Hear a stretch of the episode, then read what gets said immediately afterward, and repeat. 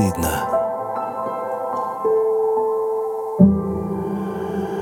Всем привет, меня зовут Василий, мне 41. Меня зовут Юля, мне 30. Меня зовут Анастасия, мне 20. 9. Но если не просто Анастасия, давайте скажем, Анастасия Дегтева, заведующая отделением экспертной гинекологии Центра имени Фомина из Санкт-Петербурга с нами на связи. Сегодня наша гостья в полной мере звучит так, но если сокращенно, то врач-акушер-гинеколог. А почему э, доктор у нас в эфире, я думаю, из темы понятно, поскольку сегодня мы поговорим на тему, которую назвали «секс и ковид». И в течение этого выпуска постараемся разобраться, имеет ли это зараза по-другому ее называть не хочется, какое-то влияние на сексуальную жизнь у, у тех, кто переболел, у тех, кто не переболел, вакцинировался или просто за всем этим безобразием уже два года наблюдает и, а, и в общем-то, заметно подустал и от ковида в повестке дня, и от того, что от секса все время что-то отвлекает прекрасное начало. Я прям э, соскучилась, честно говоря, немножечко по болтовне. Тема секса и ковида меня коснулась э, в частности. Я переболела ковидом тоже официально. Один раз переболела, думаю, что это был ковид, но у нас сейчас уже любая болячка — это ковид, любые сопли, любая болезнь горла. А, меня это коснулось по-женски, и у меня очень много накопилось вопросов. Я думаю, что есть девушки, у которых тоже накопились вопросы. Это связано и с менструацией, это связано с э, вообще желанием секса э, после ковида, когда у тебя депрессия, тебе вообще, в принципе, ничего не хочется, а жить-то как-то надо продолжать. Поэтому эти все вопросы очень интересуют, и я очень надеюсь, что вы сегодня все на все вопросы ответите. Я хочу напомнить, что у нас есть телеграм-канал «Как не стыдно. подкаст». Мы вас всех там очень ждем. Вы как врач-гинеколог вообще э, сталкиваетесь с тем, что ковид становится причиной визита к вам, несмотря на то, что специализация, ну, вроде не ваша? Всем здравствуйте, мне очень приятно присутствовать сейчас на вашем подкасте. А, на самом деле гинеколог — это такая очень специфическая специализация, и очень часто женщины считают, что, и не только женщины, некоторые врачи, к сожалению, считают, что если женщина беременная, то ее должен лечить только, ну, кто? Гинеколог, больше никто ее лечить не должен. И, конечно, со всеми проблемами, которые после ковида именно со стороны э, женского цикла, пожалуйста, всегда приходят и обсуждаем этот вопрос уже непосредственно на приеме. Но то, что я точно знаю, это то, что ковид половым путем не передается. Это э, официальные данные. Но я думаю, что в процессе полового пути, мне кажется, что все-таки невозможно его даже воздушно-капельным не передать и не получить. Но вообще вот что касается э, желания, нежелания и влияния на это, перебол... Э, только у переболевших ковидом замечается снижение желаний? Или в связи с этой пандемией вообще это всех нас коснулось, потому что мысли немножко не о том? Как вы думаете? Мне кажется, тут действительно это два в одном. Ковид хоть и не передается половым путем, но мы прекрасно понимаем, что у нас были социальные ограничения, очень долгое время они продолжаются, что, конечно, приводит к, определенным, к определенному снижению сексуальной активности. Хотя надо отдать должное. Когда нас заперли тогда на э, самоизоляцию, на вот эти путинские каникулы, которые вместо недели продлились три месяца, очень знатно возросла рождаемость очень знатно возросла, возросло количество абортов. Именно потому, что люди сидят дома, заняться особо дома больше нечем, а это бесплатно и достаточно быстрый способ себя как-то развеселить.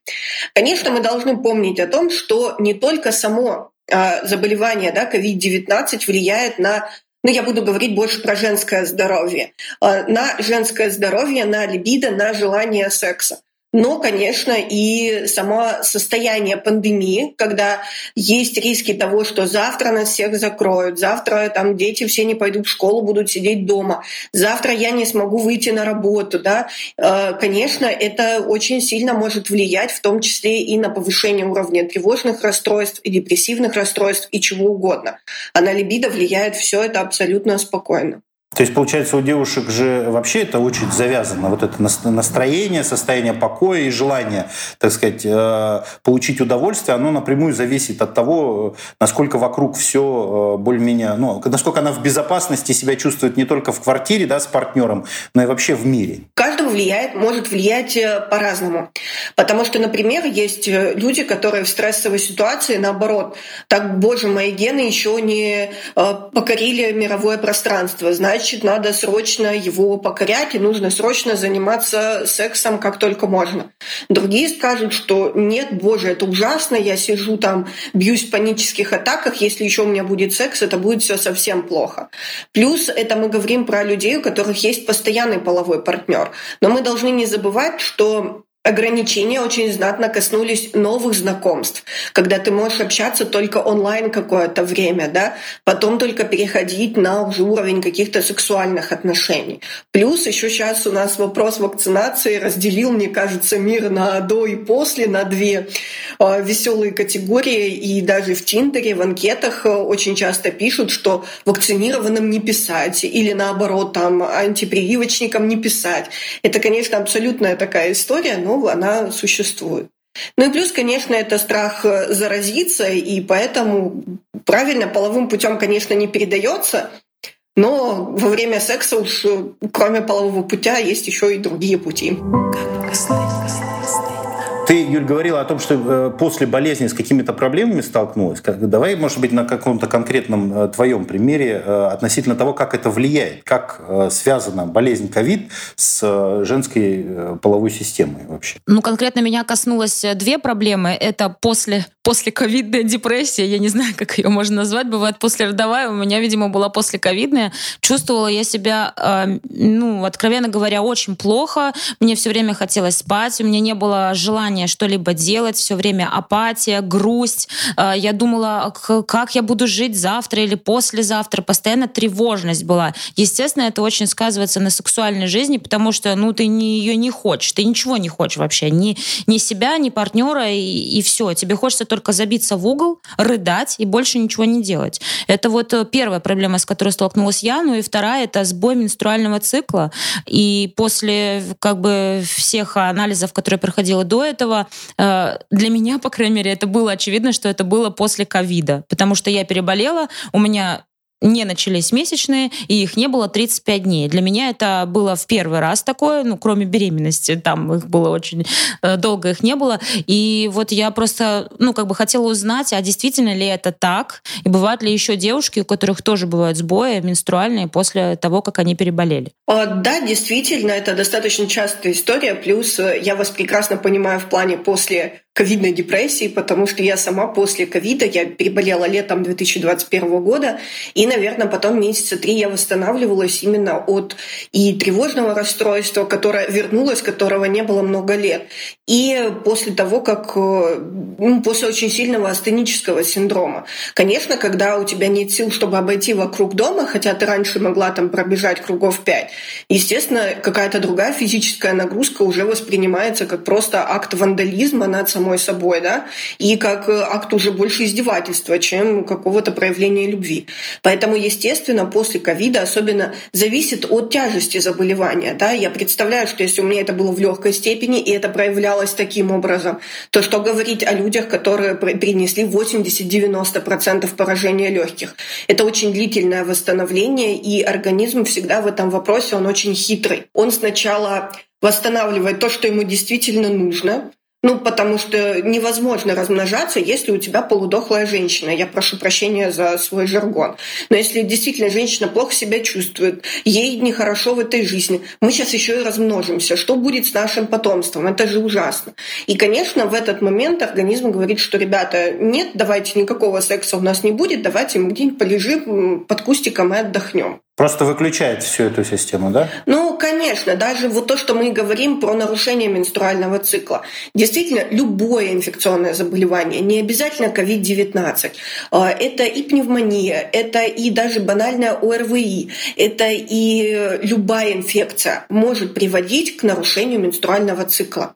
Даже любое хроническое заболевание. Почему это так? То же самое. Организм должен дать себе возможность восстановиться, и, соответственно, некоторые гормональные функции он немножечко ослабляет, потому что там репродуктивная система – это хорошо, но наша задача – сохранить легкие, мозг, почки и печень. Все остальное мы как-нибудь переживем с этим. Естественно, это очень важно. Плюс мы должны помнить о том, что во время ковида очень часто назначают антикоагулянты, чаще, чем это, к сожалению, нужно. И получается, что у женщин могут быть и прорывные кровотечения, и могут быть более обильные менструации, и могут быть э, э, месячные более скудные, если, например, она не принимает антикоагулянты. И а что такое антикоагулянты, норма. простите? А, антикоагулянты – это препараты, которые, если говорить прям очень грубо, разжижают кровь. То есть они профилактируют тромбозы, которых очень часто боятся на фоне ковида, и, соответственно, они могут усиливать менструальное кровотечение. Это очень важно помнить, и очень важно помнить самое главное то, что это не должно длиться долго. То есть если это один-три цикла, ну, что-то пошло не так. Это может быть, давайте дадим себе время восстановиться и посмотрим, что из этого получится. Но если это продолжается дольше, то списывать это уже на инфекцию нет смысла, и уже прям пора обследоваться. А какое-то прямое влияние на мочеполовую систему, вот непосредственно, он как-то там э, таранит, ну потому что здесь, если мы говорим там про какую-то задержку как реакцию организма на общее ослабление, да, то вот непосредственные удары там по, ну про бесплодие очень много э, вот этих домыслов э, по чатам ходит, что вот и детей э, не сможешь иметь, и даже прививка по этому поводу может стать там э, фактором таким, который тебя лишит возможности иметь детей. А, есть какие-то по этому поводу данные или это все домыслы, опять же, страхи, которыми просто друг друга пугают от нечего делать? А, были исследования, они есть, что вирус COVID-19 может негативно влиять на выработку сперматозоидов, но опять же было выяснено, что это временная история. То есть вот мы сейчас мужчину посмотрели после ковида сразу, у него как-то не очень, а там через пару месяцев уже все более-менее восстановилось. Это хорошо. У женщин все немножко сложнее, потому что исследования еще ведутся до сих пор и смотрят, насколько вирус влияет на яичники. Пока нет достоверных данных о том, что э, вирус э, ковид влияет на яичники таким образом, что снижается авариальный резерв. Такого пока прям однозначных данных нет. Но некоторые исследования показывают, что действительно после ковида АМГ может немножечко снижаться. Плюс, о чем еще очень важно помнить, что опять же, как куда бы мы ни вернулись, любая тяжелая инфекция будет влиять на яичники в том числе. Получается, что э, ты болеешь физически, ну понятно, тебе не до секса, потом некоторое время идет э, откат э, и восстановление, но э, те же психологи говорят, что в общем-то для того, чтобы эмоциональный фон, гормональный фон э, как-то в норму приходил, для того, чтобы настроение как-то повышить, снять тревож, тревожность, тоже секс, в общем-то, показан. И а, об этом говорят тоже не как там о народном средстве, а как о вполне доказанной вещи.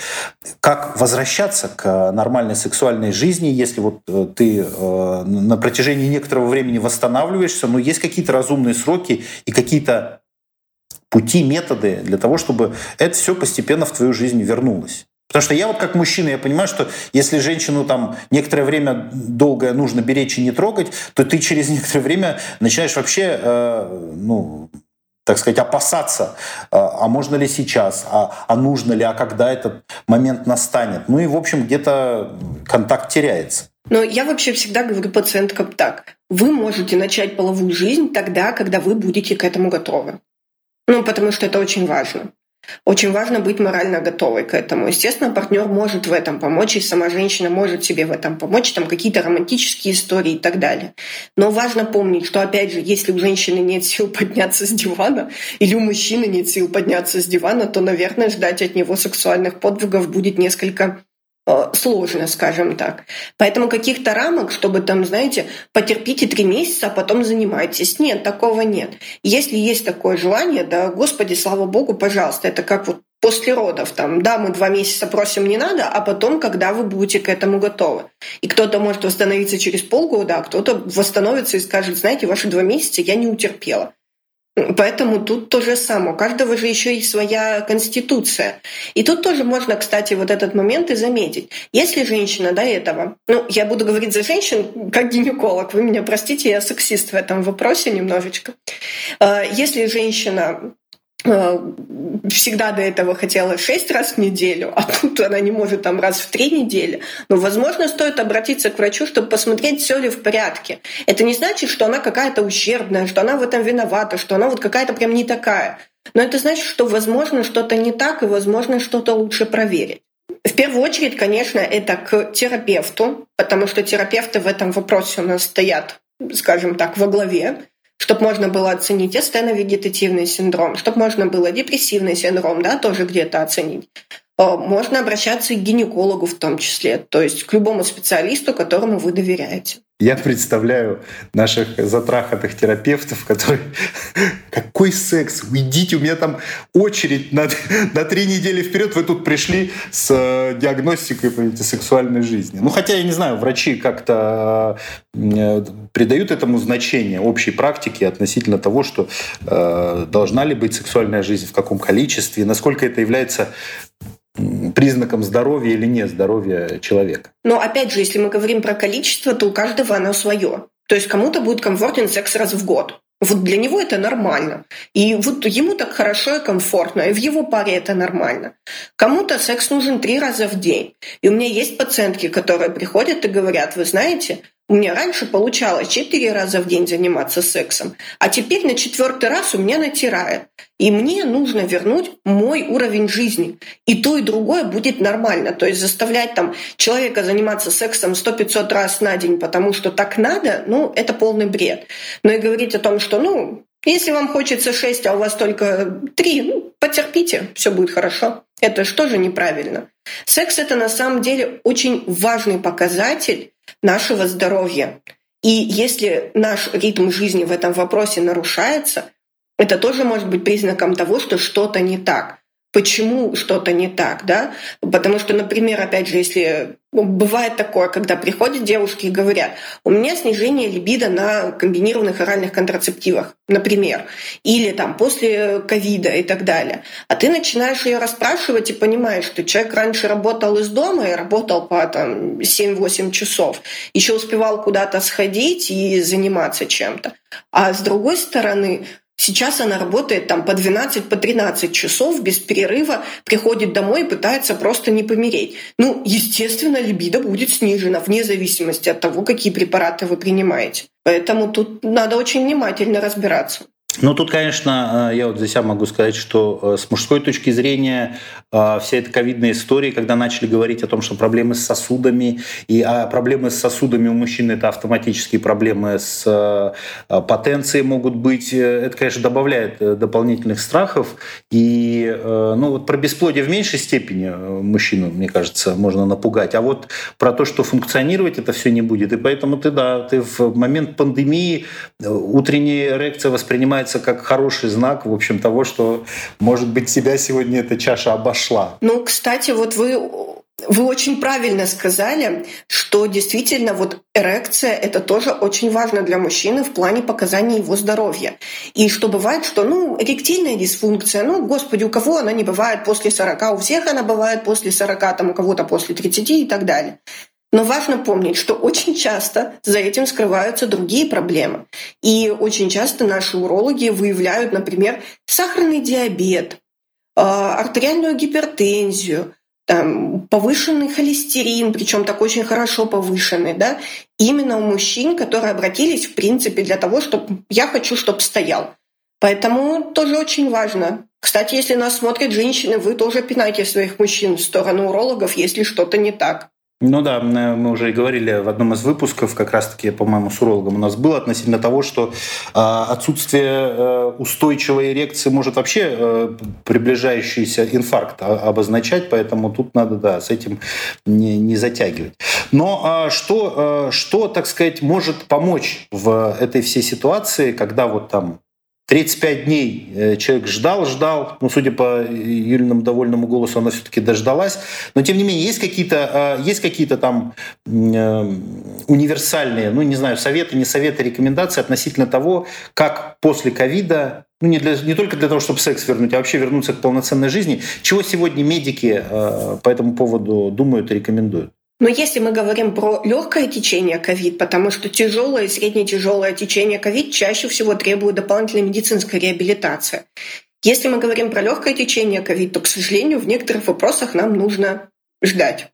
И, как я всегда люблю говорить, что, в принципе, это лечится любовью, теплом, покоем и лаской. Вот это вот все, что можно предложить. То есть э, достаточное количество витаминов, не обязательно пить кучу БАДов и так далее. Позволить себе потратить те деньги, которые потратятся на БАДы, на более-менее свежие фрукты, овощи, замороженную даже ягоду. В ней все равно будет много витаминов. Адекватная физическая нагрузка по состоянию, что вы можете переносить адекватно эту физическую нагрузку нагрузку. И, конечно, забота со стороны ближнего — это всегда приятно и всегда повышает, мне кажется, уровень либидо.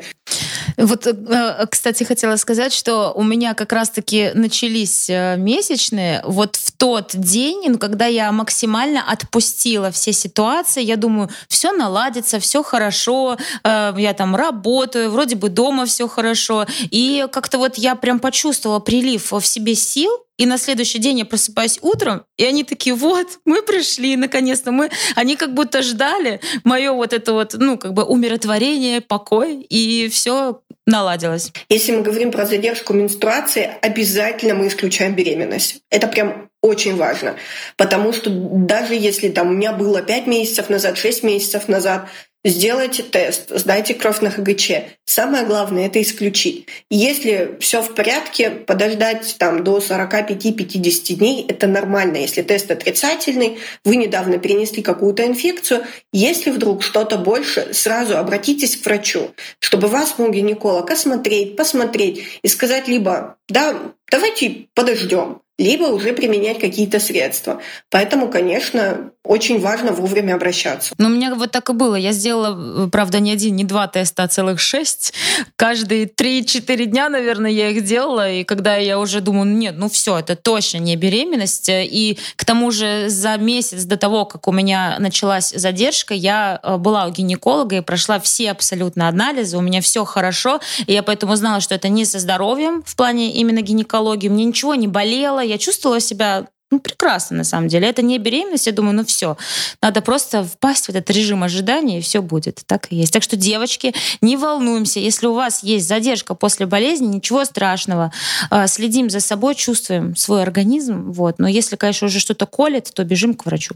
А, что касается э, моих мыслей по этому поводу, вы про поддержку близких сказали, и чтобы это как-то э, выражалось, ну, мужикам просто конкретно надо говорить, что такое поддержка. Вот пообнимать, погладить, полежать по волосам. Мне кажется, что просто даже если э, твоя женщина не способна как-то поддержать сексуальные ласки и игру, ну, может быть, вот такую просто какой-то человеческой нежности и тепла ей можно дать, или ему, если в обратную сторону все это работает, если он переболел. И плюс вот такие вот обнимания, поглаживания, поцелуйчики, они же потом э, как раз-таки покажут тот момент, когда организм уже достаточно восстановился, когда на эти поцелуи, объятия и ласки э, он начинает отвечать уже каким-то желанием. Ну, то есть не, не, не завязывать вот этот вот э, контакт тактильный, потому что для мужчины очень часто э, это становится такой частью э, исключительно сексуальной жизни. То есть я тебя буду целовать, ласкать и гладить, но только это будет вот на, на началом прелюдии нашего секса. А когда секс отваливается, то и эти вещи зачастую тоже исчезают из наших взаимоотношений, а девочкам это всегда важно. Да и мальчикам на самом деле тоже.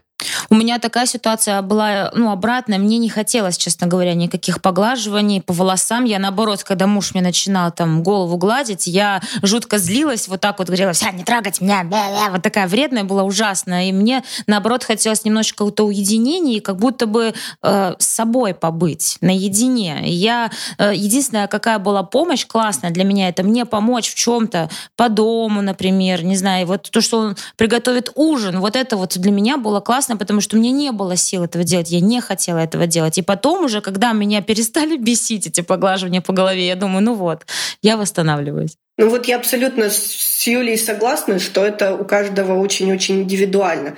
Потому что вот у меня наоборот было. У меня сначала заболела я, и у меня муж меня все выхаживал. А потом через неделю заболел уже он, и выхаживать пришлось уже мне его. И поэтому, конечно, самое главное, вот самое главное, на мой взгляд, это быть рядом и не говорить, что там ну, хотя, может, для кого-то это важно, просто вот лично для меня это нет. Что там? Я молюсь за тебя, до свидания. Вот тебе ВКонтакте подарочек. Это, конечно, очень здорово, но гораздо лучше, когда тебе, не знаю, с курьером прислали э, три апельсины, там, не знаю, какой-то сок, что-то поесть, какие-то лекарства. Мне кажется, что в этом... Ну, у меня просто лучшая подруга прислала мне пульсоксиметр. Поэтому мне кажется, что вот такая забота, она всегда как-то поднимает настроение. И просто добрый заряд, он всегда тоже поднимает настроение. И есть ощущение, что ты не один, и есть кому-то обратиться, когда что-то идет не так. На этой прекрасной ноте. Я предлагаю э, считать наш разговор ну, практически исчерпанным. По крайней мере, э, на мой взгляд, очень много полезной, важной и интересной информации сегодня прозвучало, за что мы э, нашу собеседницу благодарим. Я напоминаю, что в гостях у подкаста «Как не стыдно» сегодня была Анастасия Дегтева, которая является врачом-гинекологом э, и э, которая является человеком, который перенес ковид самостоятельно. То есть есть и личный опыт, и профессиональный опыт, и знания, которыми спасибо, что вы поделились с нашими слушателями. Спасибо за этот э, интересный диалог. Было очень много полезной информации. Я для себя э, относительно менструации еще поняла, что нужно за собой следить обязательно. Ну, это просто очень важный вопрос для девочек, правда. И когда их нет, ты чувствуешь себя отвратительно, как во время ковид. Поэтому э, следим за собой, следим за здоровьем. Э, напоминаю, что у нас есть телеграм-канал «Как не стыдно. подкаст». Эпизод будет там. Э, подписывайтесь, зовите туда своих друзей. Вот видите, какие у нас полезные и актуальные эпизоды получаются в новом сезоне, поэтому мы вас очень всех ждем. Вам огромное спасибо.